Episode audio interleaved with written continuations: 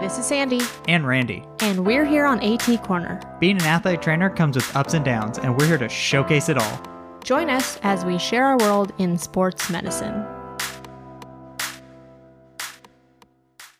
Welcome back to another episode of AT Corner. For this education episode, we are exploring a concept that is very foreign when you're working in athletics, and that is sleep. Okay, that was a good beginning. That was pretty good, right? Because come on, when you work in athletics, you don't sleep. And apparently neither do our athletes. No, athletes don't do the best job of sleeping. Actually, I feel like you get the spectrum. You get sometimes where they don't sleep at all, and then you get the spectrum where they sleep like 12 hours, 12 plus hours. That's true. School complicates it. Right. So what are we talking about in this episode? Yes, so we are going to explain the role sleep plays in the athlete. We're going to discuss the relationship between sleep and injury. And then we're going to discuss the relationship between sleep and sports performance. Awesome.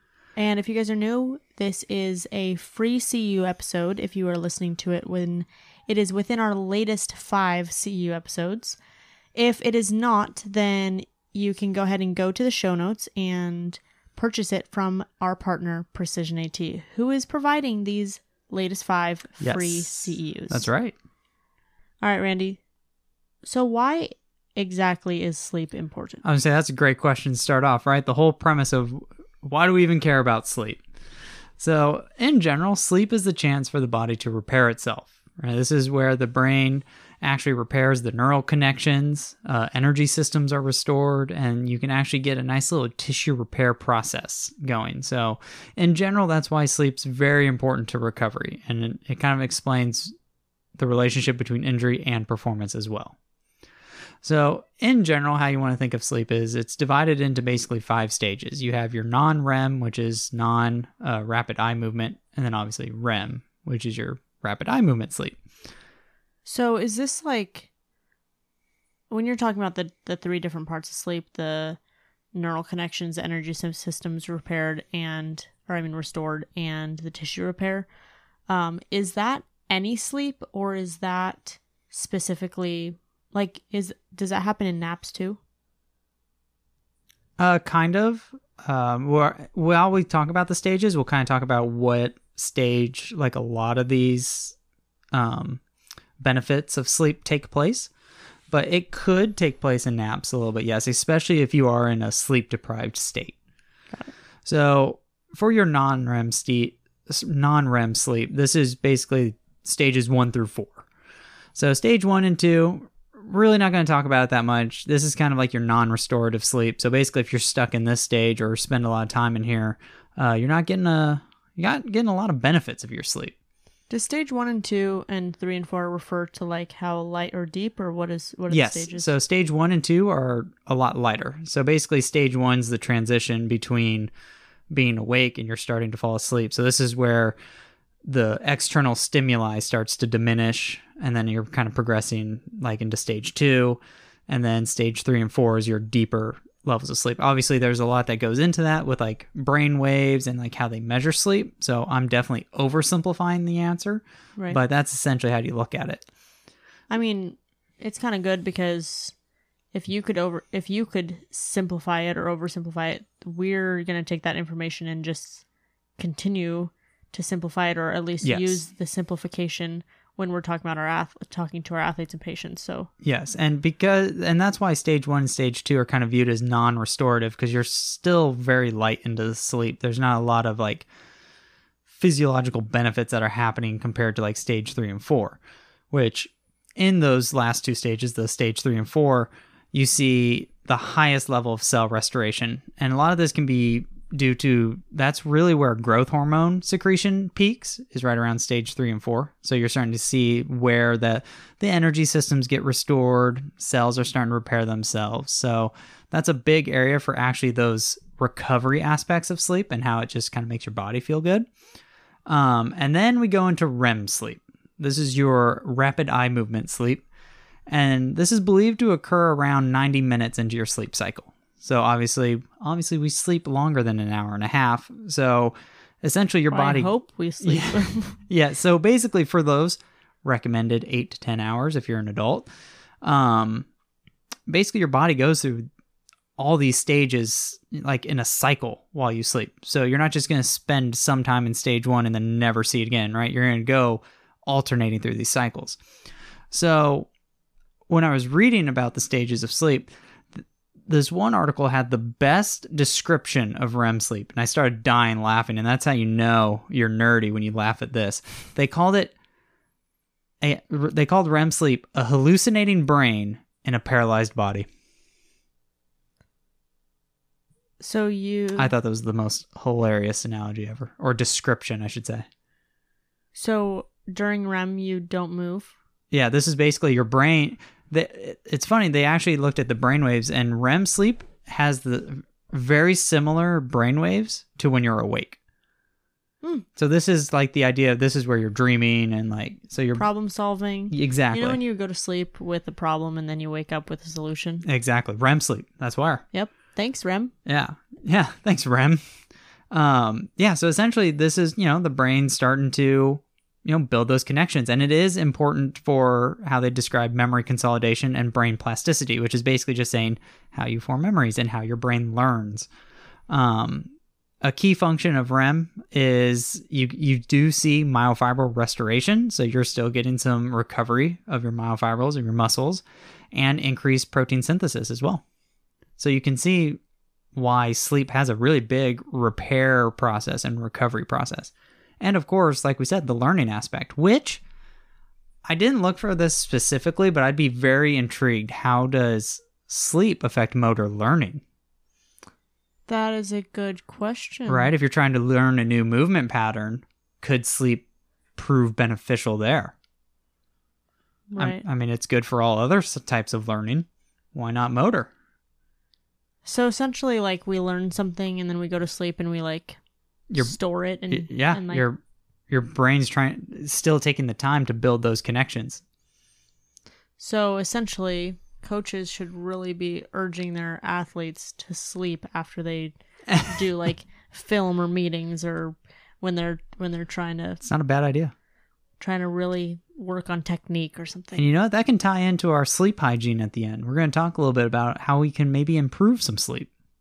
Yeah, this is a big episode. Hope it doesn't put anyone to sleep, though. Get it? It's a sleep episode. I was waiting for that one. I had that one in the holster ready to go. Of course you did. All right. So now that we talked about what sleep is, why it's beneficial, now we have to talk about, okay, the whole point of why we made this episode is how does sleep affect injury risk?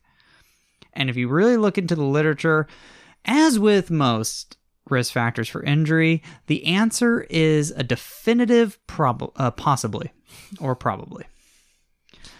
Sounds like research. Yes. And the reason is because, like we've said on multiple episodes, injury is very multifactorial. There is a lot of causes to injury, and they all are related to each other, and they all work together, work against each other. There's different things, right? It's the same thing when we talk about muscle strength. Right, there's always those studies that look at like, oh, how does having weakness cause injury? And that literature is always mixed. There's some that say yes, some that say no. So I think if you just pull out sleep alone, I think it's a very weak risk factor for injury. The literature is very mixed. Some studies say, hey, if you get less than 8 hours, they do see an increased injury risk. While some say, there's really not much of an increased risk. Now, I like to play the caveat, and we've done this before, because I feel like sometimes, actually a lot of time, when we're talking about injury risk, we, as clinicians, I think a lot of times think, oh, injury risk means risk of injury before it happens. Yeah.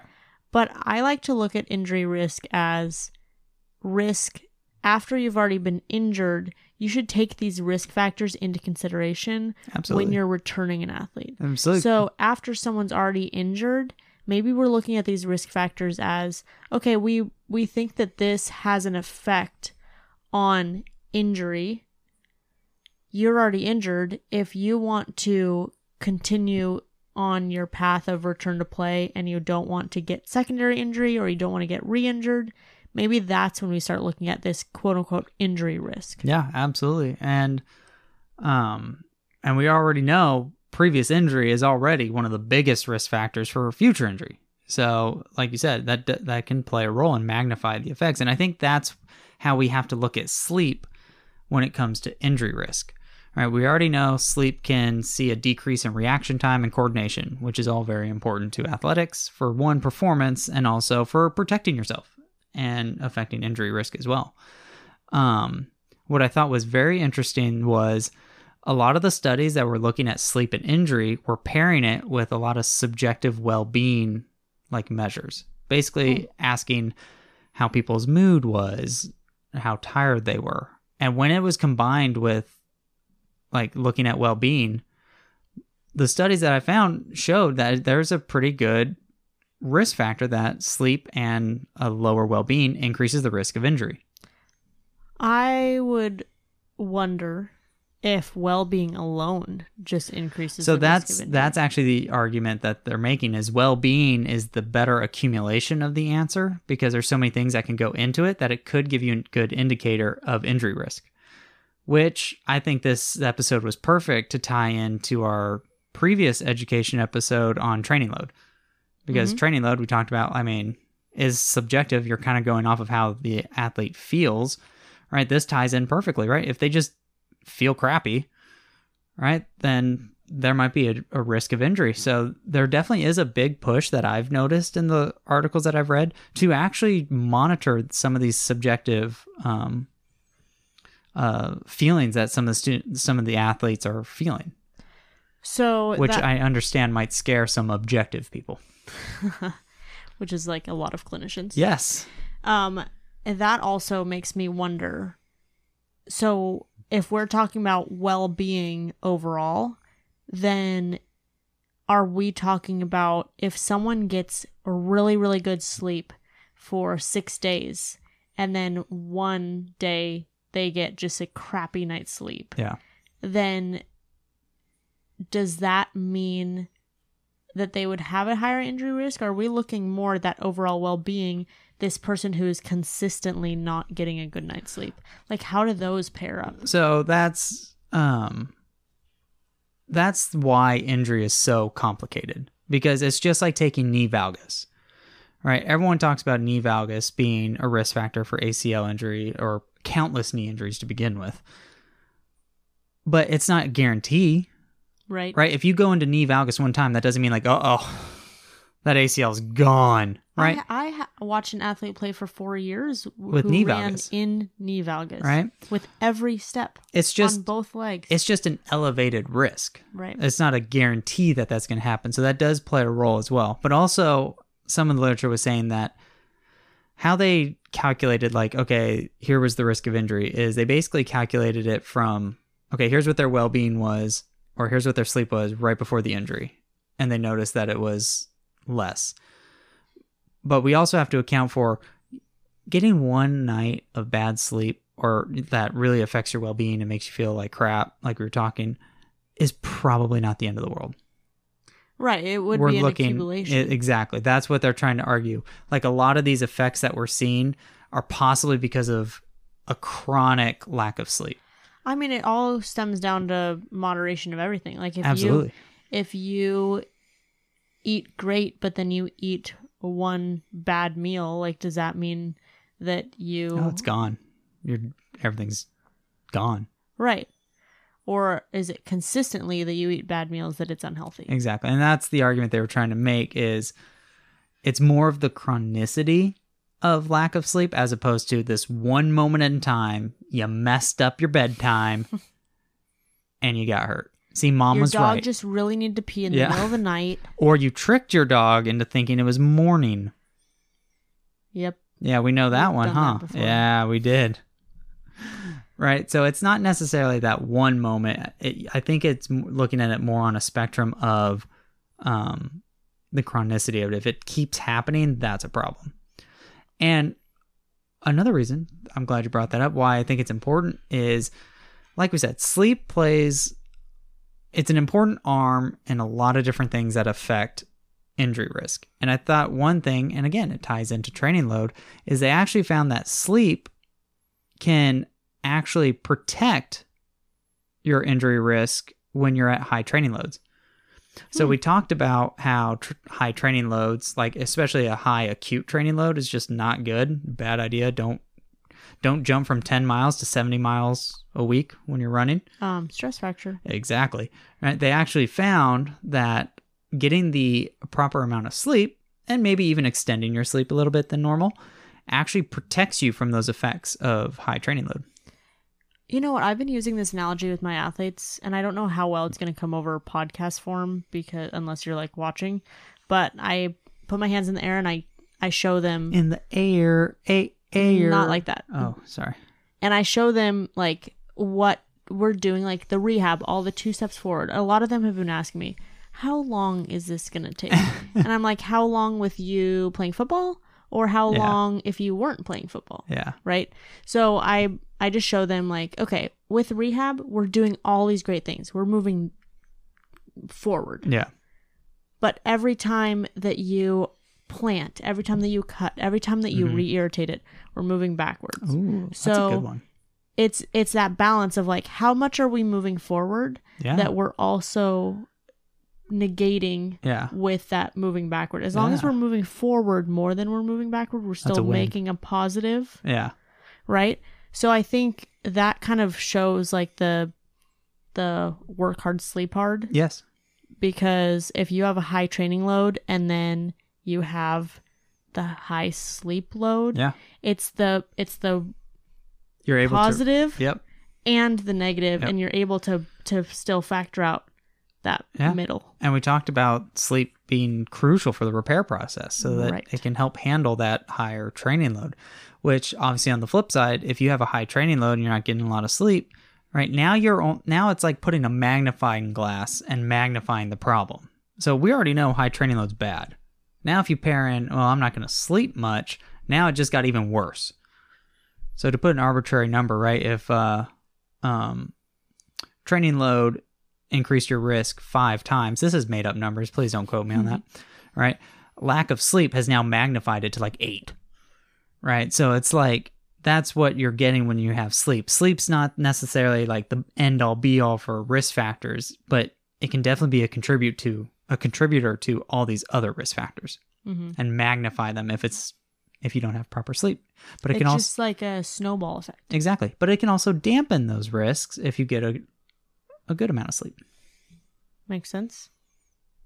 All right. So now that we talked about injury risk, now we gotta hit the stuff that the athletes really, really want to dive into, and that's athletic performance. All right. We're all about performance here. You know, performance is how I get my buy-in. That is true. For arch strength. Yeah, that's true. I tell them it's going to help not only with their balance, which they don't really care about, but it helps with their sprint speed. And as soon as I say those words, buy-in right there. Well, because you just told them to make them faster. I know. And they're all in on getting faster because we're all going to the NFL. Absolutely. So having a lack of sleep has been shown, I loved how they worded this one, has been shown to decrease motivation. When you are tired, you are not motivated to do anything. No chance. Which... again, yeah, that proves that could really kill athletic performance. Yeah. Like if you're not motivated to do a task that much, you're probably not going to care to do it. It's a case of the Mondays. Oh, yeah. My team had a case of the Mondays. Holy smokes. So did mine. Yeah, tough weekend for our athletics. Or where were we? Here we go. Lack of sleep has also been shown to decrease power and strength. Some of that, again, goes back into that motivation factor, right? Like if you just don't feel motivated to execute that maximal movement, you know, you're probably not going to have as much force production. You're going to see a decrease in that performance. You know, this kind of reminds me of like people and anyone who's struggled with anemia or being anemic will like resonate with this. When you are fatigued and you try to do stuff versus when you have enough iron and you're not fatigued, there's such a difference. Big time. Like, I don't even know how to explain it. Like, just, it's that motivation. Yeah. Yeah, 100%. And they found this, like, decrease in, like, power and strength in repeated bouts. So, in maximal exercise, like, if you're doing a you're maxing out or something like that, you may not see that much of a difference whether you're tired or not. But some of that makes sense because it's also kind of like in the DOMS research anyways, like when we talk about recovery, right? Being sore may not affect your max performance. So your one rep max, right? If you're maxing out that day, you still might be able to do it and hit your normal reps. But in what sport besides Olympic lifting? In what sport do we just do one thing one time? I feel like you get pretty close with like your throws. But they have to repeat the throws. You don't just throw once and like, yeah, I'm out. But like three, it's like your 3 rep max. That's true. That's true. That's a good argument. You asked for the closest. That's true, yeah. That's the closest I got. So in repeated bouts, which, you know, a lot of team sports, you know, you're doing things multiple times. So that decreased power and strength, that could be a problem. You could see a big drop off in athletic performance there. And then, of course, endurance, which, again, ties into the motivation factor, which to be an endurance athlete already takes a lot of motivation. So, yeah. Yeah. Yeah. I ran a steeplechase for how many? 800 meters? And I had to dip out. You also didn't train that well. I didn't. But, again, the motivation factor. So, and then, of course, with lack of sleep, we already kind of talked about when we talked about injury risk, are the cognitive decreases, right? Again, ties into motivation as well, but also decreased reaction time, decreased coordination. So like accuracy tasks, you know, even on one night of decreased sleep, you can see accuracy and like those more like coordination tasks actually fall a little bit, right? Which is a big deal when your quarterback has to make like throws on a dime. And if he's a little tired, that might be a pick six instead of a regular touchdown. I figured you'd like the football analogy for you. We don't talk about football. Okay. Or your star sprinter, you know, his reaction time's a little down because he's a little tired and he's a little late out of the blocks. We don't talk about track. Okay. We don't talk about sports here. Only sleep. Only sleep.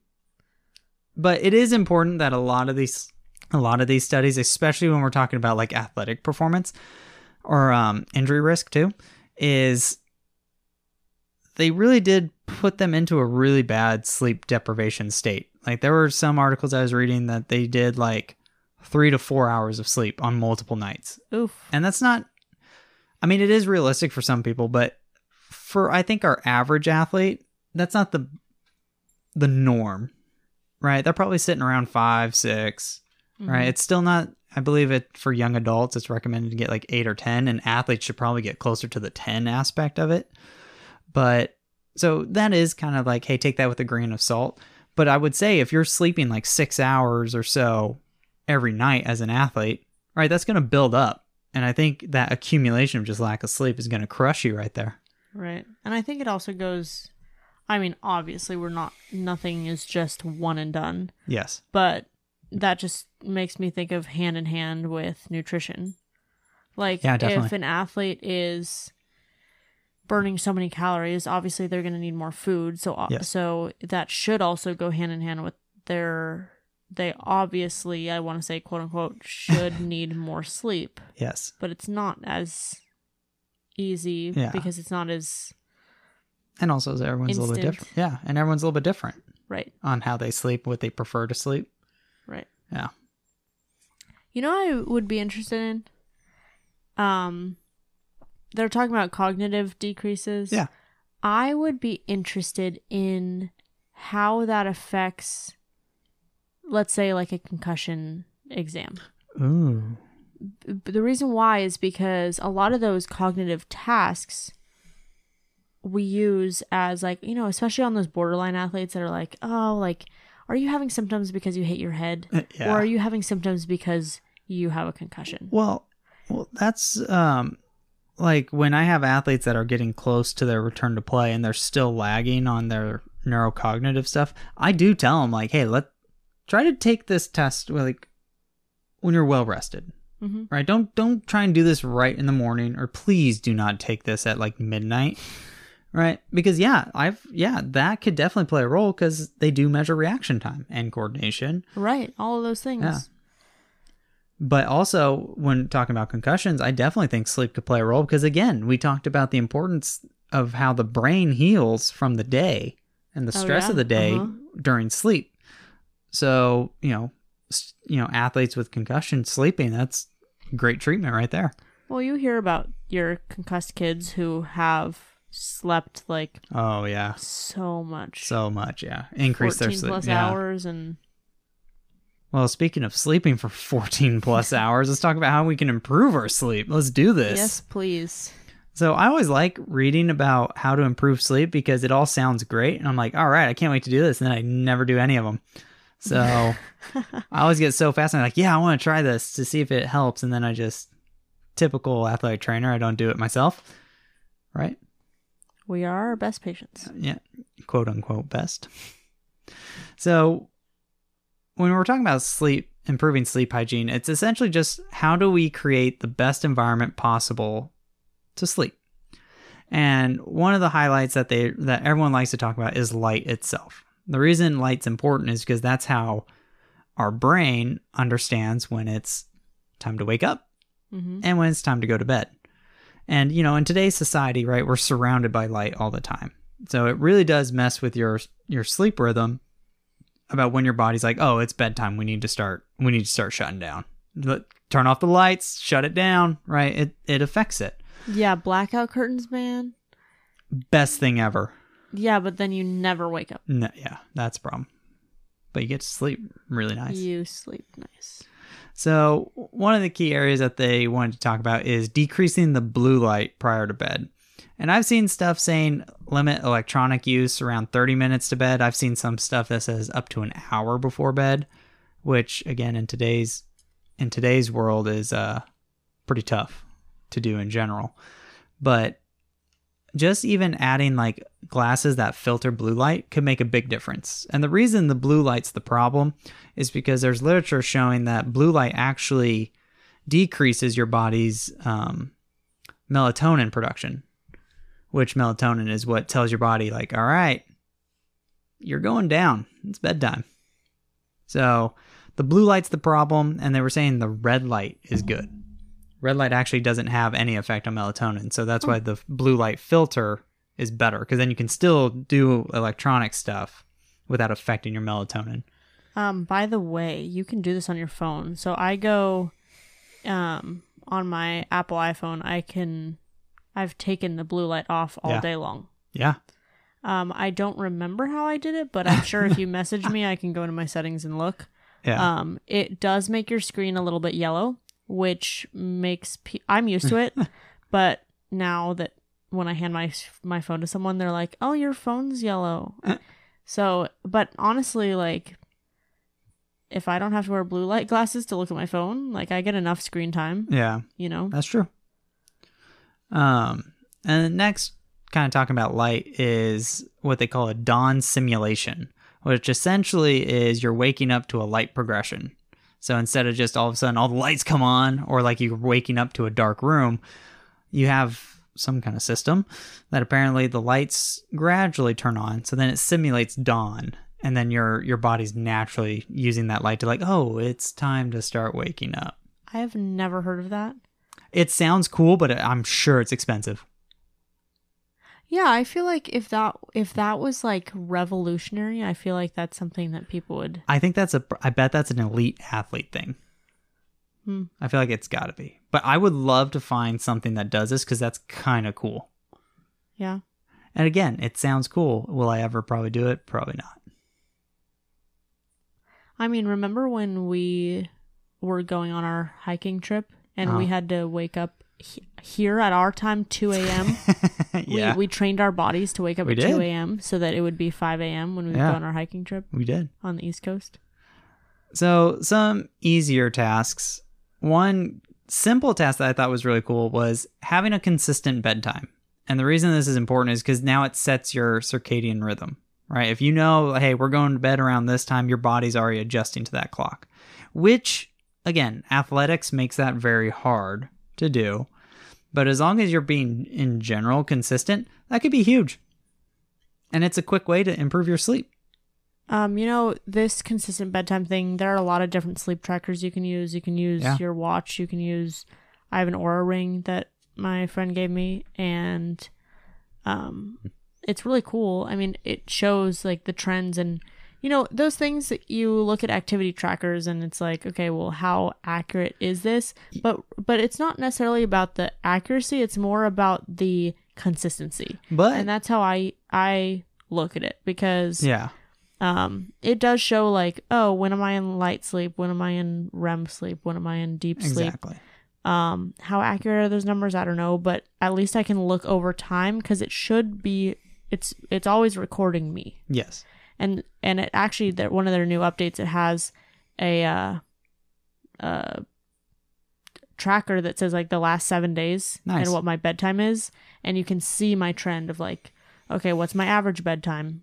How much have I been deviating from that? So it's actually really cool. Well, it's like a visual. It's funny you bring that up. The actual validity of like the wrist monitors for like sleep and stuff are actually pretty good. Really? It actually does a good job of mapping your sleep. Now, is it perfect? No. There's still the gold standard of, it's like, it's a really long word to say. It's essentially one where they put like the electrodes on your head and then basically monitor your sleep and then look at the brain waves. Like, that's the gold standard, of course. But the wrist, like, I think it's like wrist actigraphy or whatever, like those are actually pretty valid.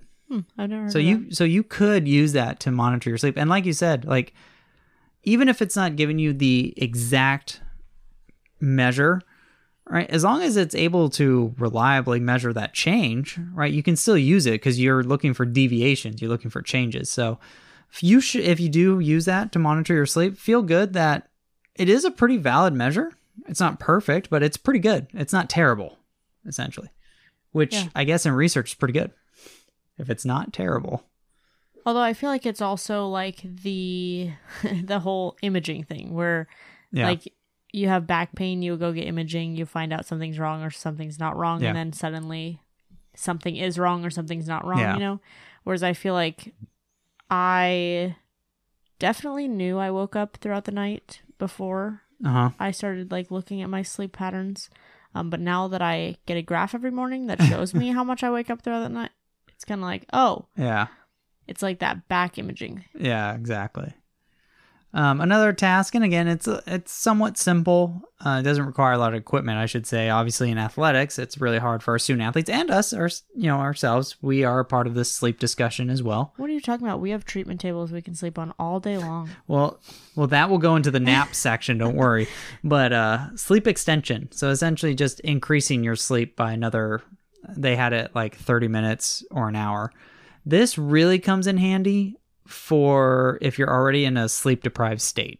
So if you already had a lack of sleep, trying to get an extra 30 minutes or hour over your normal, you can see an already big gain in your function. Does that? Yes. So sleeping in the weekends. If you're sleep deprived, yes.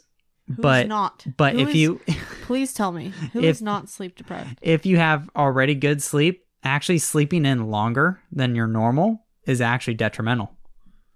You know what? I feel like when I actually had really, really good sleep, I wouldn't sleep in. Like, yeah, staying in bed too long is actually detrimental, and it actually makes you feel tired.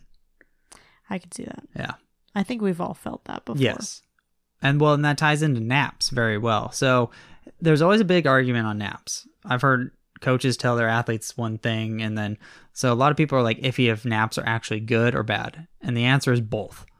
So if you're shooting for a nap, they tell you to do a short nap, and this is basically what they tell you is about 5 to 30 minutes of a nap. And the reason this is important is because you don't want to start going through your full sleep cycle. So you're trying to avoid going into your deeper areas of sleep, because if you interrupt that, that's where you get that grogginess and that fog, and you're like, oh. Which actually really is interesting, and this goes again with the how accurate are these sleep trackers, but like my sleep tracker pretty much shows I go straight into deep sleep when I fall asleep. And so I wonder. I could actually imagine that. Yep. Yeah. Yep. But if you're going to nap for a long time, you might want to go an hour and a half. And the reason, if you're going to nap for a long time, to shoot for that 90 minutes is because that basically gives you a sleep cycle. What if you do 3 hours? Like twice that? It would give you 2 sleep cycles. But as long as you're ending your sleep cycle, that might be all right. But I mean, 3 hours is a long time. Right, it is. So, yeah, that's a long time. Well, I mean, some people are like long nappers. Like they're like, oh, I'm just going to catch up on some sleep. Yeah. You know, actually, this is some good wisdom that I learned in like a long, long time ago that I should probably fact check before putting on a CU episode. Okay. Sorry, guys. Just disclaimer. I did not read about this. So I actually learned it in psych class. So there's some backing to it. REM sleep. If you are deprived of REM sleep, your body tends to try to catch up. Uh-huh. And so when you're deprived of REM sleep, then when you do have time to sleep and you do go into that REM, that's when you have more intense dreams. Ooh. Because in a shorter period of time, you're getting more REM. You're hallucinating more. Exactly. With your body paralyzed, right? So your body is more likely to have those nightmare dreams or more like... Oh my gosh. Right. So if you have been sleep deprived, that's why a lot of times people will wake up and be like, oh, I have like really intense dreams right now. That also goes into the factor why you shouldn't take, melatonin? Yeah. Over a long period of time. I can see that. The reason why is because melatonin prevents you from going into either enough REM sleep or prevents you from going into REM sleep.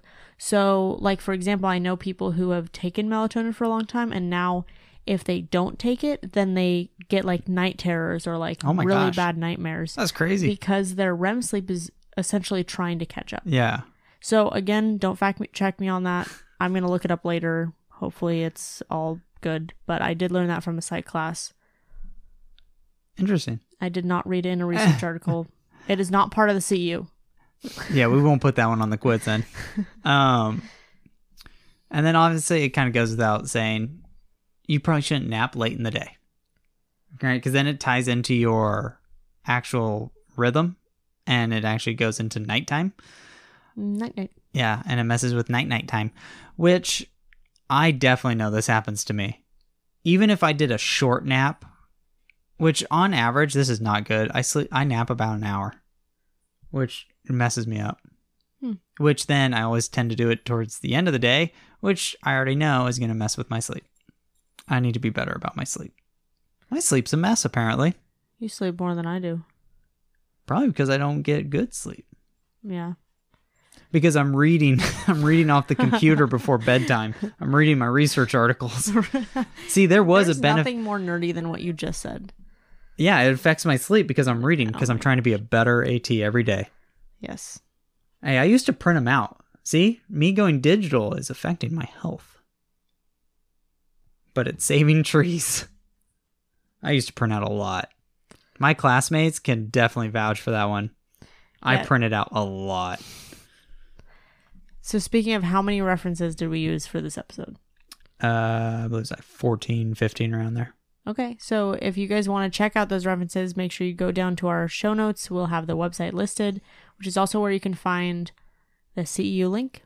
Again, it is free if you're listening to it within the last 5 episodes. Thank you, Precision AT.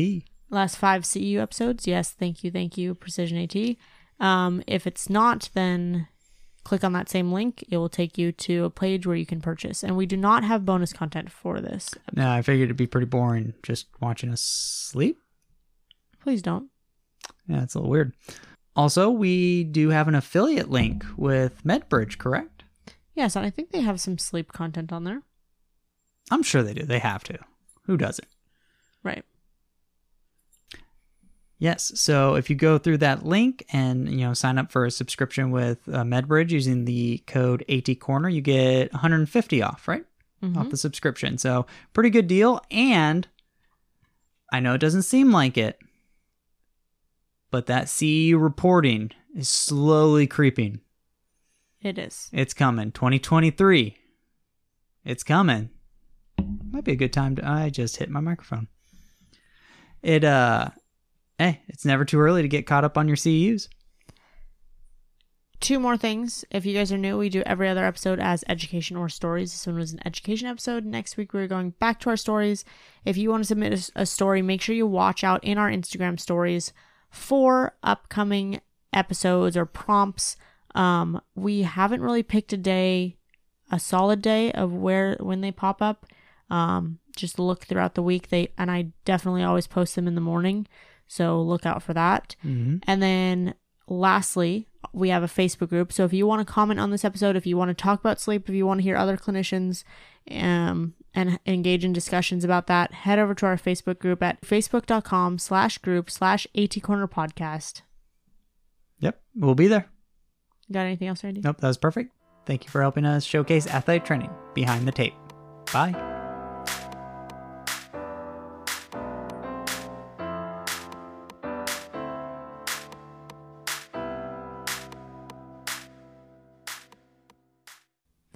Let's go to sleep.